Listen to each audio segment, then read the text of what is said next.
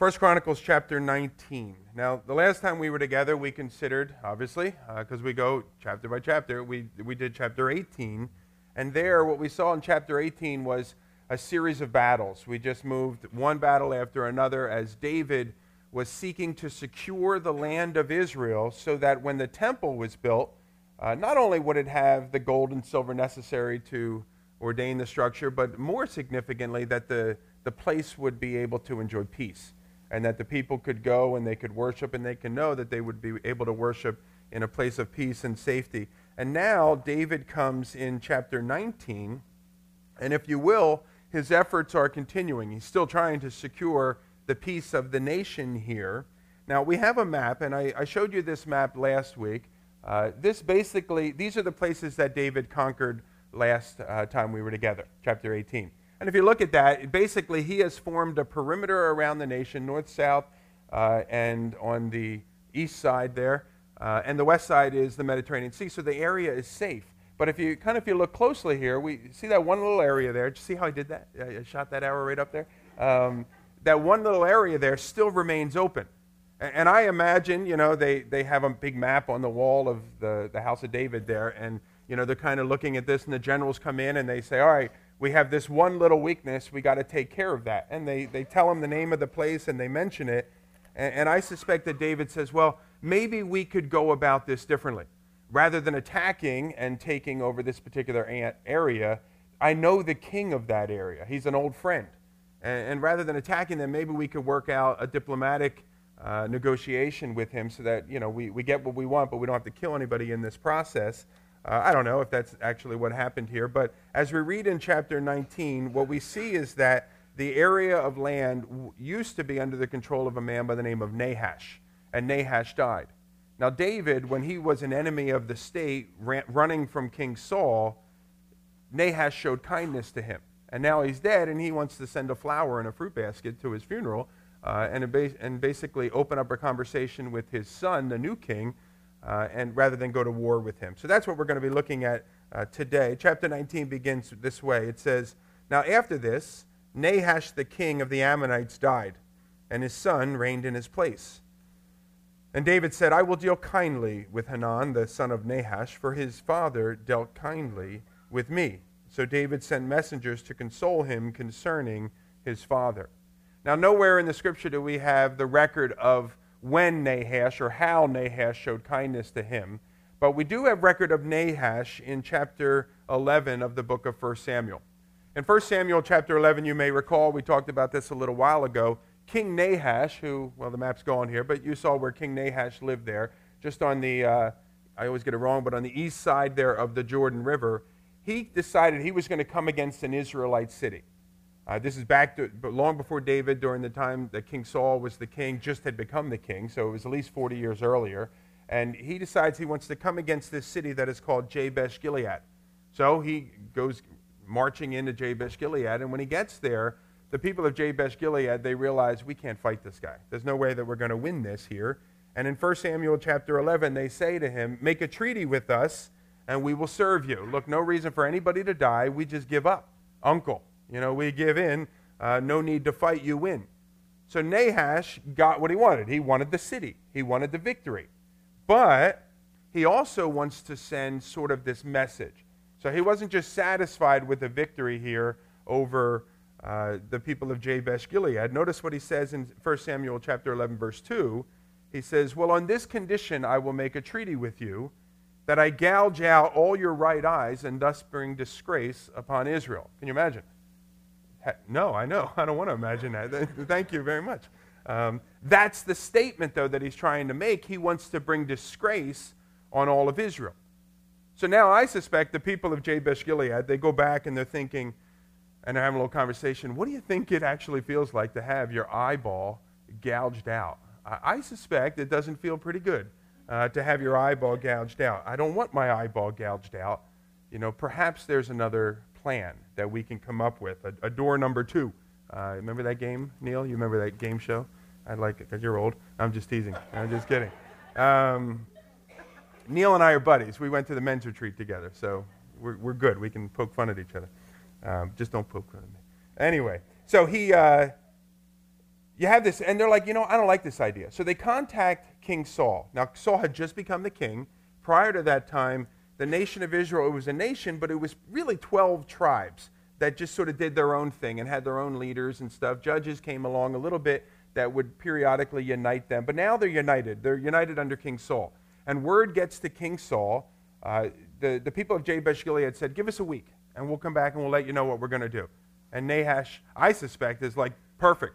Goes back, we won. These guys are not going to have big parties and celebrations, and look how great of a king I am.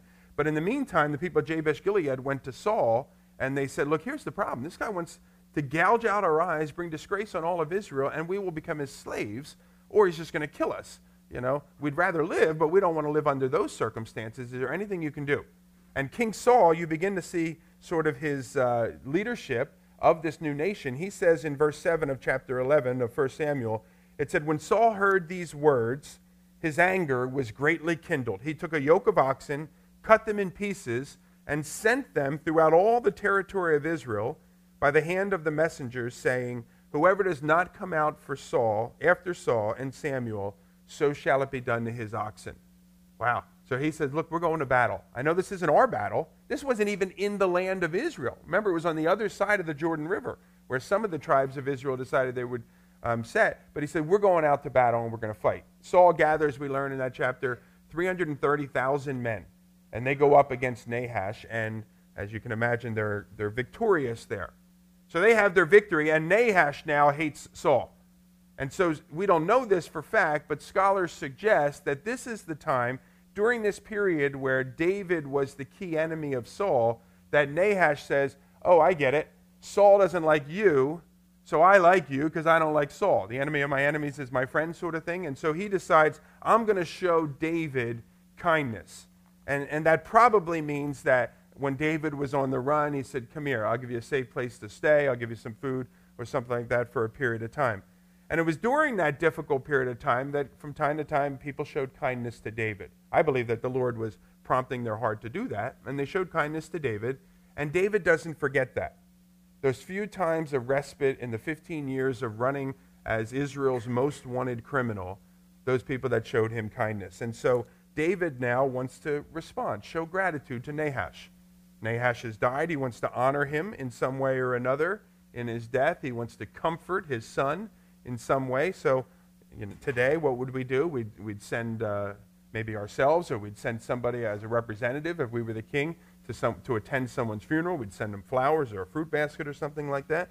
Uh, and so he does that sort of thing. Notice what it says in, in verse 2, the latter portion of the verse. It says, Now David's servants, they came to the land of the Ammonites to Hanun to console him.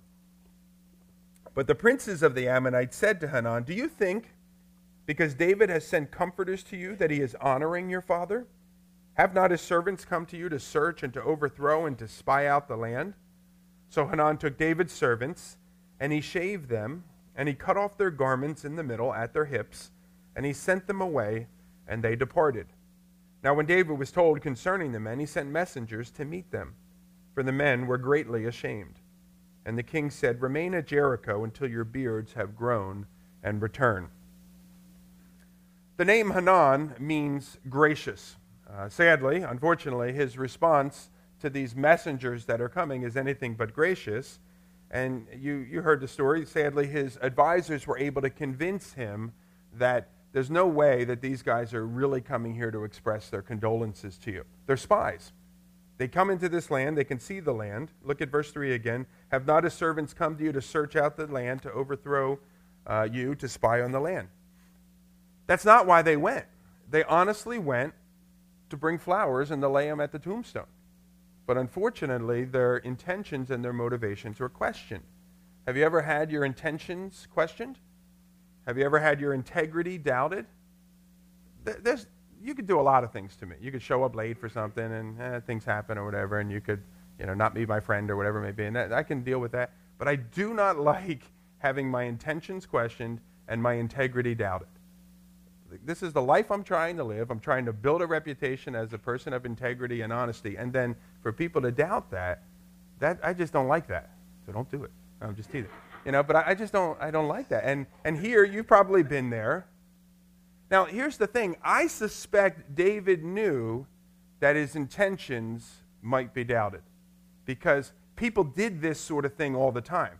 They sent people into the land as if they were going to do A, when in reality they were coming into that land to do B and to spy it out and to bring a report to come back and say this is the best way to attack. People did that during that day, maybe today, I don't know, but they did that during that day all the time. And I, I'm sure David knew that. He was aware of that scheme. But I think what we see here is he took the chance anyway.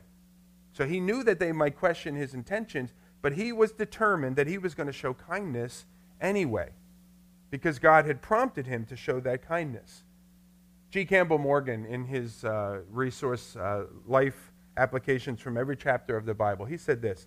He said, Man is always richer in the best things of character who is big enough to act in accord with the promptings of a generous nature, even though such action might be misinterpreted and resented. It's a great thing to hold one's own life true to the highest ideals even though in doing so risks may be taken of being thus slandered. You know, unfortunately, we live in a day where our intentions are consistently questioned.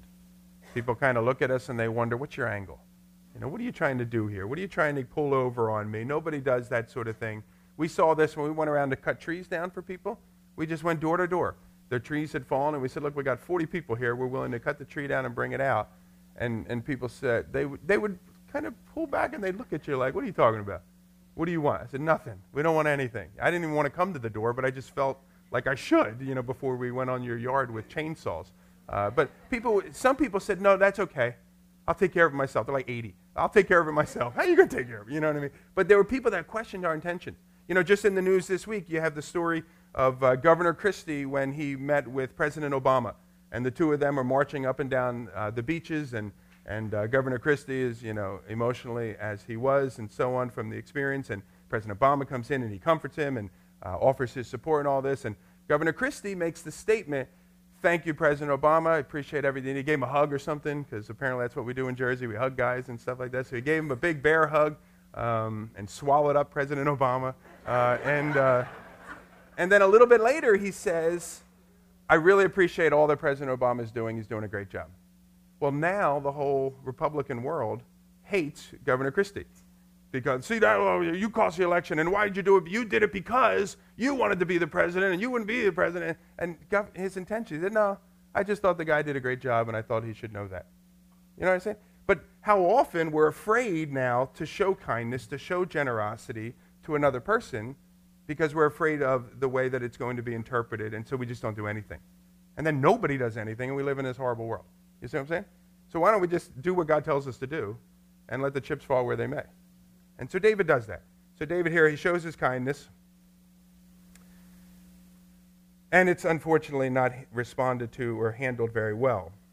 Now, that's David's perspective. I'm also seeing it from Hanan's perspective. You know, we could look at him and you say, You dummy, you know, what were you doing? Why would you do that? You, you misinterpret. Well, he doesn't know. He, he, maybe he met David, you know, some 20, 30 years ago. Perhaps he met them when he was a little boy or whatever, but he doesn't know David. And so his advisors come to him and he says, okay. And he listens to them. All he knows about David is what he's been reading in the newspapers that he had a victory here and a victory here and a victory here and a victory here. And he's defeating this guy and this guy and this guy. And I'm next. You know, he has a map going. Remember that map? He has a map in his house too. And he's seeing all the places and he saw the little blue arrow pop up and he knows that he's next. And so he says, you know what? Preemptively, we're going to take care of this. Today, I've entitled today's message, Be Careful Who You Take Advice From. It's not wrong to need advice or to seek advice. And I think this young king, brand new on the job, needed advice. And so he calls advisors together and he asked uh, advice from them.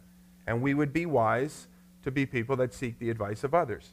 But who do you get your advice from is key who is influencing you and who is helping you make your decisions. As we're going to see in the rest of our text, the people that we listen to, if it's the wrong people, it can get us into all sorts of trouble. So, heeding the advice of his counselors, look at verse 4. Hanan took David's servants, he shaved them, he cut off their garments in the middle at their hips, and he sent them away, and they departed. Now, you know, he didn't cut the garment in the middle at the hips and leave the bottom part. He left the top part. So they had a short little dress on or something like that that didn't cover uh, the necessities there.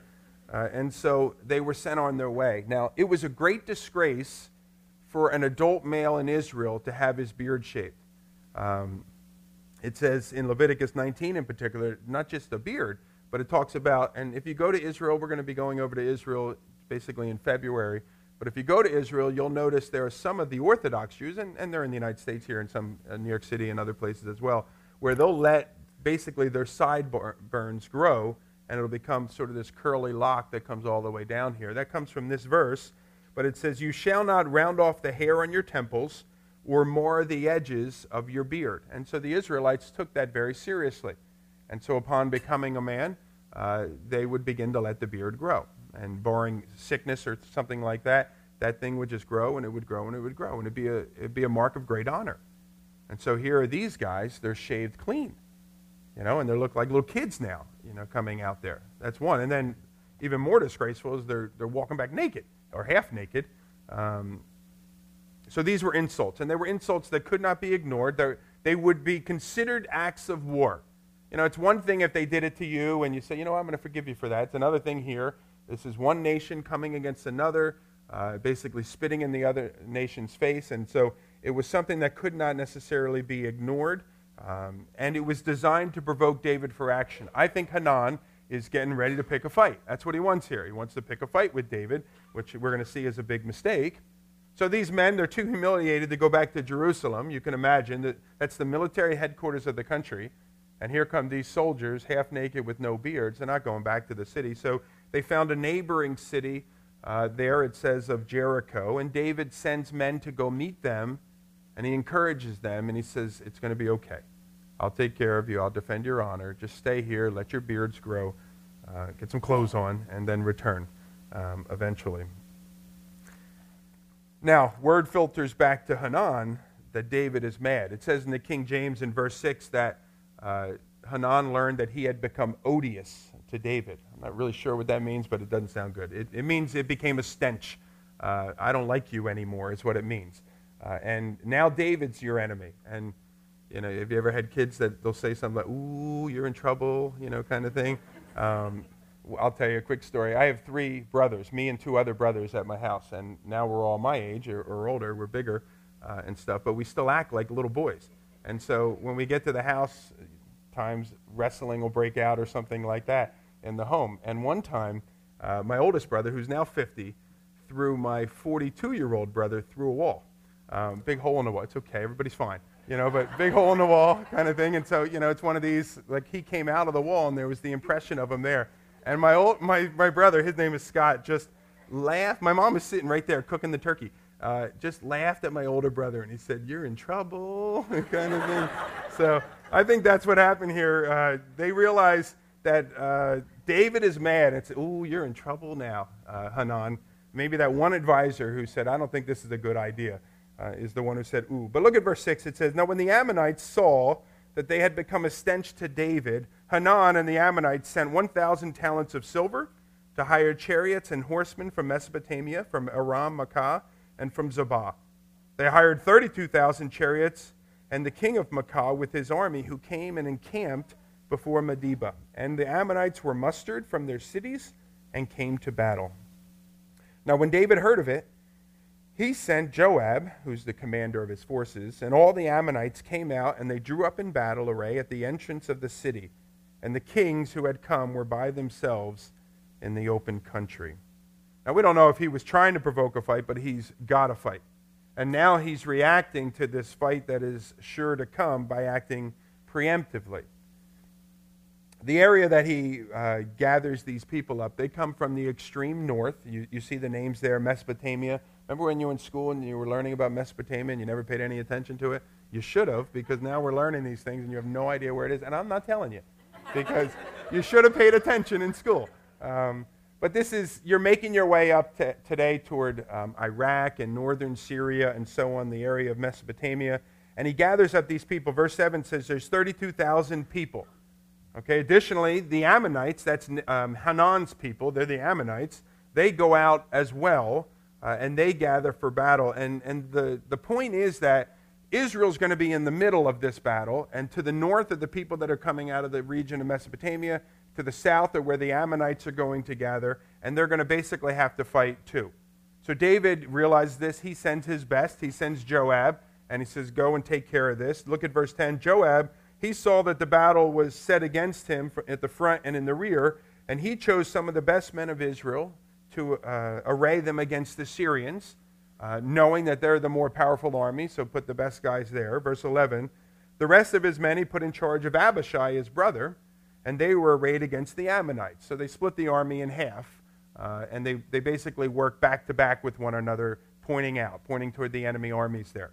Now, Joab, as I said, is David's general. Um, Abishai, he was a member of David's elite group that you may recall when we looked was called the 30. Uh, he was the leader of that group. And so both of these men, they've gone into battle, they've had success, they've been victorious in the past. Look at verse 12. And Joab said, If the Syrians are too strong for me, then you shall help me. But if the Ammonites are too strong for you, then I will help you. Be strong. Let us use our strength for our people and for the cities of our God, and may the Lord do what seems good to him.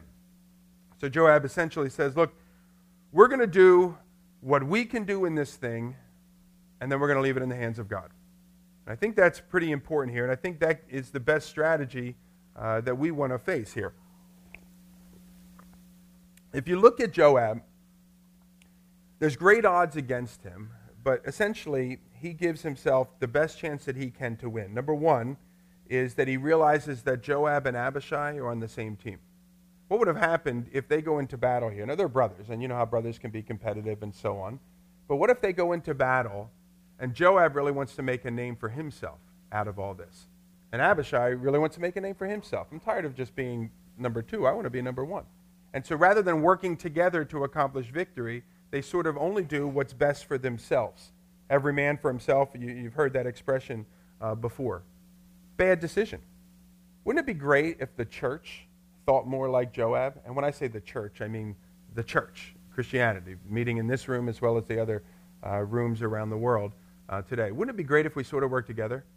As opposed to who's going to get the credit, who's going to get the claim, what ministry is going to be lifted up, what church uh, you know, are we going to point people to as a result of what it is that we're trying to do? You know, we went out into battle, so to speak, when we cut those trees down. And what was great is there was about 15 people from Calvary, and then another church, about 10 or 12 people pulled up, and they gathered with us. And working together as 30 made the job manageable. But if we said, no, no, you can't come, this is only Calvary Chapel people. Sorry, you, your church has to go somewhere else. Wouldn't that have been a serious mistake?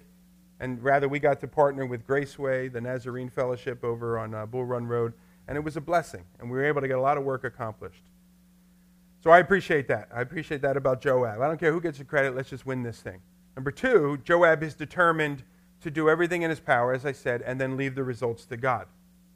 I think what often happens is we fall on one or two sides of this pendulum here. Either we become a people that work and work and work and work and work, and I'm going to huff and I'm going to puff and I'm going to accomplish this task. Or we become a people that, well, you know what? God will do what God's going to do. And what's the big deal? We'll just let God do what he's going to do. And we don't put any effort forth. And God's just going to have to come forward with that. But what we see in the scripture is there's a healthy balance between it. You know, you hear people quote this quote, God helps them that help themselves. Well, that's not Bible. Uh, that's Ben Franklin. Uh, and eh, there's an aspect of it in some cases, that is true. If you take it to the place, though, of salvation, it's the d- exact opposite. God helps those who have no ability to help themselves, and He sends forth His Son, that while we were yet sinners, Christ died for us, so that we might have salvation. But I like what Arnold Palmer said. So I'm quoting Bible and Arnold Palmer. I like what Arnold Palmer said. He said, You know, golf is a game of luck. The more I practice, the luckier I get. You know, and, and I think it's that way in our efforts for the Lord. The more diligent we are about our studies, the more diligent we are about our prayer life, the more diligent we are about our preparation and our work and our efforts uh, to push forth the kingdom of God and so on, the luckier we get, so to speak. You, you begin to see the results and so on. So that's one side of it. But if it's only about us huffing and puffing, then we burn out. On the other side of it, though, is this idea of just giving it over to the Lord. And I think that's a mistake as well. We must bring the Lord into it. We must be praying through it. We must be following his lead, but we balance that with our efforts. And God uses our efforts, as he does with Joab, and then he brings about the result that he would desire. And so that is one of the reasons why we are having these prayer meetings uh, that I would really hope you can carve out some time to attend this evening, is because we want to be a people that are hearing the voice of the Lord, de- demonstrating our dependence on the Lord, and giving it all over to Him. All of our efforts, all the things that we work so hard throughout the weeks, uh, week and weeks to accomplish, we want to give that to Him and ask Him to continue to guide us. Joab here is doing that, leaves it in the Lord's hand. Verse 14 says So Joab and the people who were with him drew near before the Syrians for battle, and they fled before him. And when the Ammonites saw that the Syrians fled, they likewise fled before Abishai, Joab's brother, and they entered the city. Then Joab returned or came to Jerusalem. So the Ammonites aren't much to fight. They, if the Syrians are leaving, we're leaving, even though it's their battle. Um, but Joab says, Good, we won. And he goes back to Jerusalem. David is in Jerusalem, and he reports to David, The victory is ours. Now look at verse 16. But when the Syrians saw that they had been defeated by Israel, they sent messengers, and they brought out the Syrians who were beyond the Euphrates, so even further north, and they said, We need reinforcements. And they brought this fellow by the name of Shophach, the commander of the army of Hadadezer, at their head. So they, got, they have the big guns now. And when it was told to David, he gathered all Israel together. He crossed the Jordan and came to them, and he drew up his forces against them. So they bring their big gun, we bring our big gun. And our big gun here, um, according to Joab, is King David. And when David, one commentator I read said, when David goes out to battle, David goes out to win. You know, that's it. We're done. No more playing around with this thing. This problem is over with. Probably should have did this in the first place, but I wanted to be a nice guy. Uh, he says there. And so David goes out. Uh, and again, I want to put myself in the sandals of Hanan here. Here he is. Clearly, he blundered. He made a terrible uh, decision. He misquestioned or he uh, misinterpreted the motivations of these people. Clearly, they're coming in as spies or something. And, and he made a big mistake here, certainly, listening to these advisors. What if, after that mistake, if he went to David somehow through a letter or whatever it may be, but he went to David and he said, You know what? I'm sorry. I made a huge mistake, a terrible decision. I'm a brand new king, you know, and I don't really know what I'm doing. I'm doing the best I can here. Would you please forgive me? David might have accepted that we kind of know the heart of David, and, and we suspect he probably would have accepted that, It made him pay some kind of a penalty for making his men come home naked. But, uh, but he would have probably left it at that, knowing David. But rather than doing that, instead, seeing that David was angered by his actions, remember when it said that he, made, he became a stench in the nostrils of David? He preemptively strikes out against Israel. So he compounds the problem. And then he loses what if following that defeat, he came to David and he said, You know what? I give up. I'm sorry. I just keep making mistake after mistake. It's getting worse and worse. Would you forgive me? What if he did that then? But he didn't. Instead, he gathers more men, this time from way up beyond the Euphrates. And, and I bring this up because I think that's what happens in our lives sometimes. You know, we're blowing it, and to fix our mistake, we begin to make more mistakes and more mistakes and more mistakes. You know, you think about when you're cranky. Anybody here ever get cranky? Nobody. I would like a show of hands of people that in the last week got cranky. Very good. Okay. I was cranky the other day. I forget what day it was. Man, it was I was just cranky. So anyway, um, you know, you're having this bad day. You're sort of mistreating people, and they're they're kind of calling you on it. They're giving you the look or whatever it may be, and you know, like, uh oh, I'm either in trouble here or I'm going to I'm to get ready. I'm going to fight this thing out. You know what I mean? And so then you want to fight it out to prove to them that your crankiness was their fault. You see what I'm saying? And so now you're trying to blame it on them and all this sort of stuff, and, and now it's getting worse and it's getting worse and it's getting worse. What if initially, when you noticed in their eyes, my wife, in my eye, looking at me, you know, when I looked at my wife and, and I realized that I was messing up for that particular time, what if at that point I just stopped and said, you know what, I'm sorry. I'm cranky and don't ask me about it. I don't want to talk about it. I just, I just want to go away, you know, and spend some time by myself. The problem when I went away, my wife and I, we got into an argument once about um, apple pie or pumpkin pie. and what was the appropriate pie for Thanksgiving? And this thing went on for like 10 minutes. I'm not even sure if we were married yet, if we were dating. Um, but it went on for about 10 minutes. And it was a fair fight. We weren't yelling or arguing. Just, no, no, it, you're wrong. you're so naive. It's clearly apple pie, you know, or whatever. Uh, and we were going back and forth with this argument. And then finally, it just hit me. Like, I was like, no, no, it is. Maybe I'm wrong. It is pumpkin pie. Or, or something. And now you're probably like, yeah, you're wrong now. You know, it's out. But it just sort of like clicked in my mind that I was, I was wrong. I was on the wrong side of it. And I finally, I said, you know what? I'm wrong. And she like fell over, you know what I mean? but she was like, that's okay, you know, sort of thing. And, and what if rather than compounding the mistakes, we just stopped? Here, Hanan compounds it. I think it would be wise for us to say things like, you know what, God, I blew it. Would you forgive me? Or, honey, I'm sorry, I've been cranky today and I took it out on you. Or, you know what, I should have never done what I did. And rather than trying to work my way out of this, I'm just going to punt the football and start again. You know, one of these sorts of things. Look at verse 17. Hanan doesn't do that. I wish he would have. Verse 17 says, Now when David set the battle in array against the Syrians, they fought with him, and the Syrians fled before Israel. And David killed of the Syrians the men of 7,000 chariots and 40,000 foot soldiers. And he also put uh, to death Shophach, the commander of their army. And when the servants of Hadadezer saw that they had been defeated by Israel, they made peace with David and they became subject to him. That's what David wanted in the beginning, isn't it? And now there's 47,000 men that are um, killed. Sad. So the Syrians were not willing to save the Ammonites anymore. Forget it. We're not coming your way anymore. Kay Arthur, in her book uh, on this particular subject here, she says, This all started because Hanan listened to the unwarranted, unfounded suspicions of other people. And again, as I said, the title of my message is Be Careful Who You Take Advice From. If your counselors are foolish, your actions will be foolish. Our counselors are not just the professional people that we go and see and we pay money um, to, to talk things through with. Our counselors are the friends that we're taking advice from and receiving advice from. Our counselors are the Bible teachers that we're listening to, whether it be on the radio or at church or something like that. Our counselors are uh, like the Oprah Winfrey type talk show programs that are on and that are offering their advice. Our counselors are our peers in school or on the college campus. Our counselors are those people that are throwing advice our way, or they're throwing wisdom, quote unquote, our way, and they're expecting us to respond to it.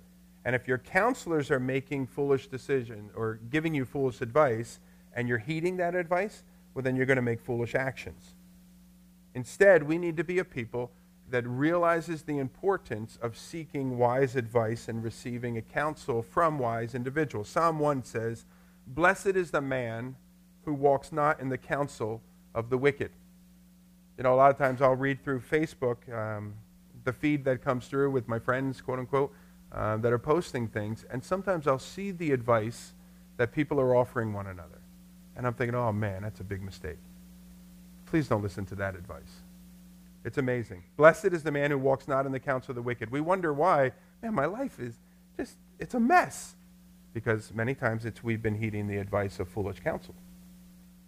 Proverbs 12:15 says, "The way of a fool is right in his own eyes, but a wise man listens to advice." I don't need anybody telling me what to do. I'm my own man. I'll make my own decisions. You know, good luck with that. A lot of people have come before you that have learned the ropes, so to speak, and they have wisdom. And a, a wise man listens to the advice of those um, wise counselors. I would also suggest that you look to collective wisdom. That is the wisdom of many counselors. Proverbs 11, where there is no counsel, a people falls, but in an abundance of counselors, there is safety. You know, many times we, there's a certain attitude of our heart. This is what we want to go do. I want to go do this thing. I really want to go rob a bank. I just would love to have all that money. I want to go rob a bank or something. So I, I go to the robber, the bank robbers anonymous, you know, meeting. What do you guys think? You think I should go rob a bank? And yeah, go do it. It's a great experience or whatever. I, and I find that advice that I wanted, and then I latch onto it and I go forward with it. Well, I'd encourage you, ask 5, 10, 15 other people. Get the wise advice from a whole bunch of other people. There's safety in that, in many counselors. Proverbs 19 says, Listen to advice and accept instruction that you may gain wisdom in the future. And then ultimately and finally, as it relates to counsel, make sure that the counsel you receive lines up with the Word of God. The counsel that most of us are receiving on a daily basis from the world system that is around us does not line up with the Word of God oftentimes. It lines up with a politically correct system. It lines up with a system that I think seeks to gratify the sinful nature and the flesh. But it says in Job chapter 12, with God are wisdom and might. He has counsel and he has understanding. Psalm 33 says, The counsel of the Lord stands forever, the plans of his heart to all generations. Make sure the counsel that you receive lines up with the Word of God. If you don't know the Word of God well enough, get to know it, certainly, but find someone who does know the Word of God and heeds the Word of God and bring your thing to them and let them speak the truth of the Word of God into your life. Be careful who you take advice from. It got Hanan into a ton of trouble. It cost 50,000 people their lives. And it cost his nation its peace and safety. Let's pray. Father,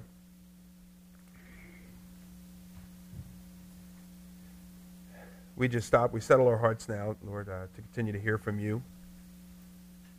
And Father, even in just this few moments, I want to, uh, I just want to encourage each person here as they take inventory. What are the things that have been influencing them? Father, what are the things that have been influencing me? Leading me down a path that uh, perhaps you would uh, not have me to go. Father, we want to be a people, Lord, that is uh, in many ways saved from making these errors. And so, Lord, I pray that you would give us hearts, Lord, that uh, are marked with humility, ready to acknowledge, I, I don't really know, and I need help with this. Father, that we would be people that have hearts that are marked with wisdom. Lord, that we would go uh, to the right place to receive that direction. And Father, I pray we would also be a people of courage. Lord, that when that advice comes our way, even if it is painful, Lord, that we would seek to follow as you would have us. And Father, as Psalm 1 said to us, Lord, that is a blessed man. Father, I pray for your word to take its effect in our heart. Lord, that we would be a people that have left here today having grown, having met with you, having been challenged in our faith, and being able to leave here with a very practical way to apply this uh, to the events that we're going to encounter this week. We pray in Jesus' name.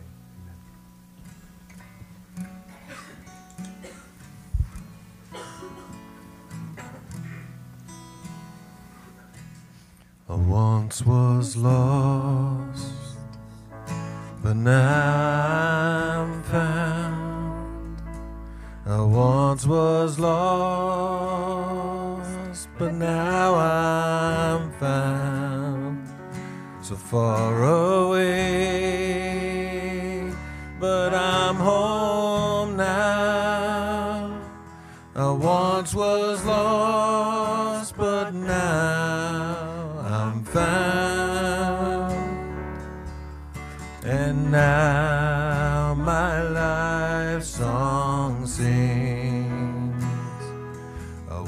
was blind, but now I see.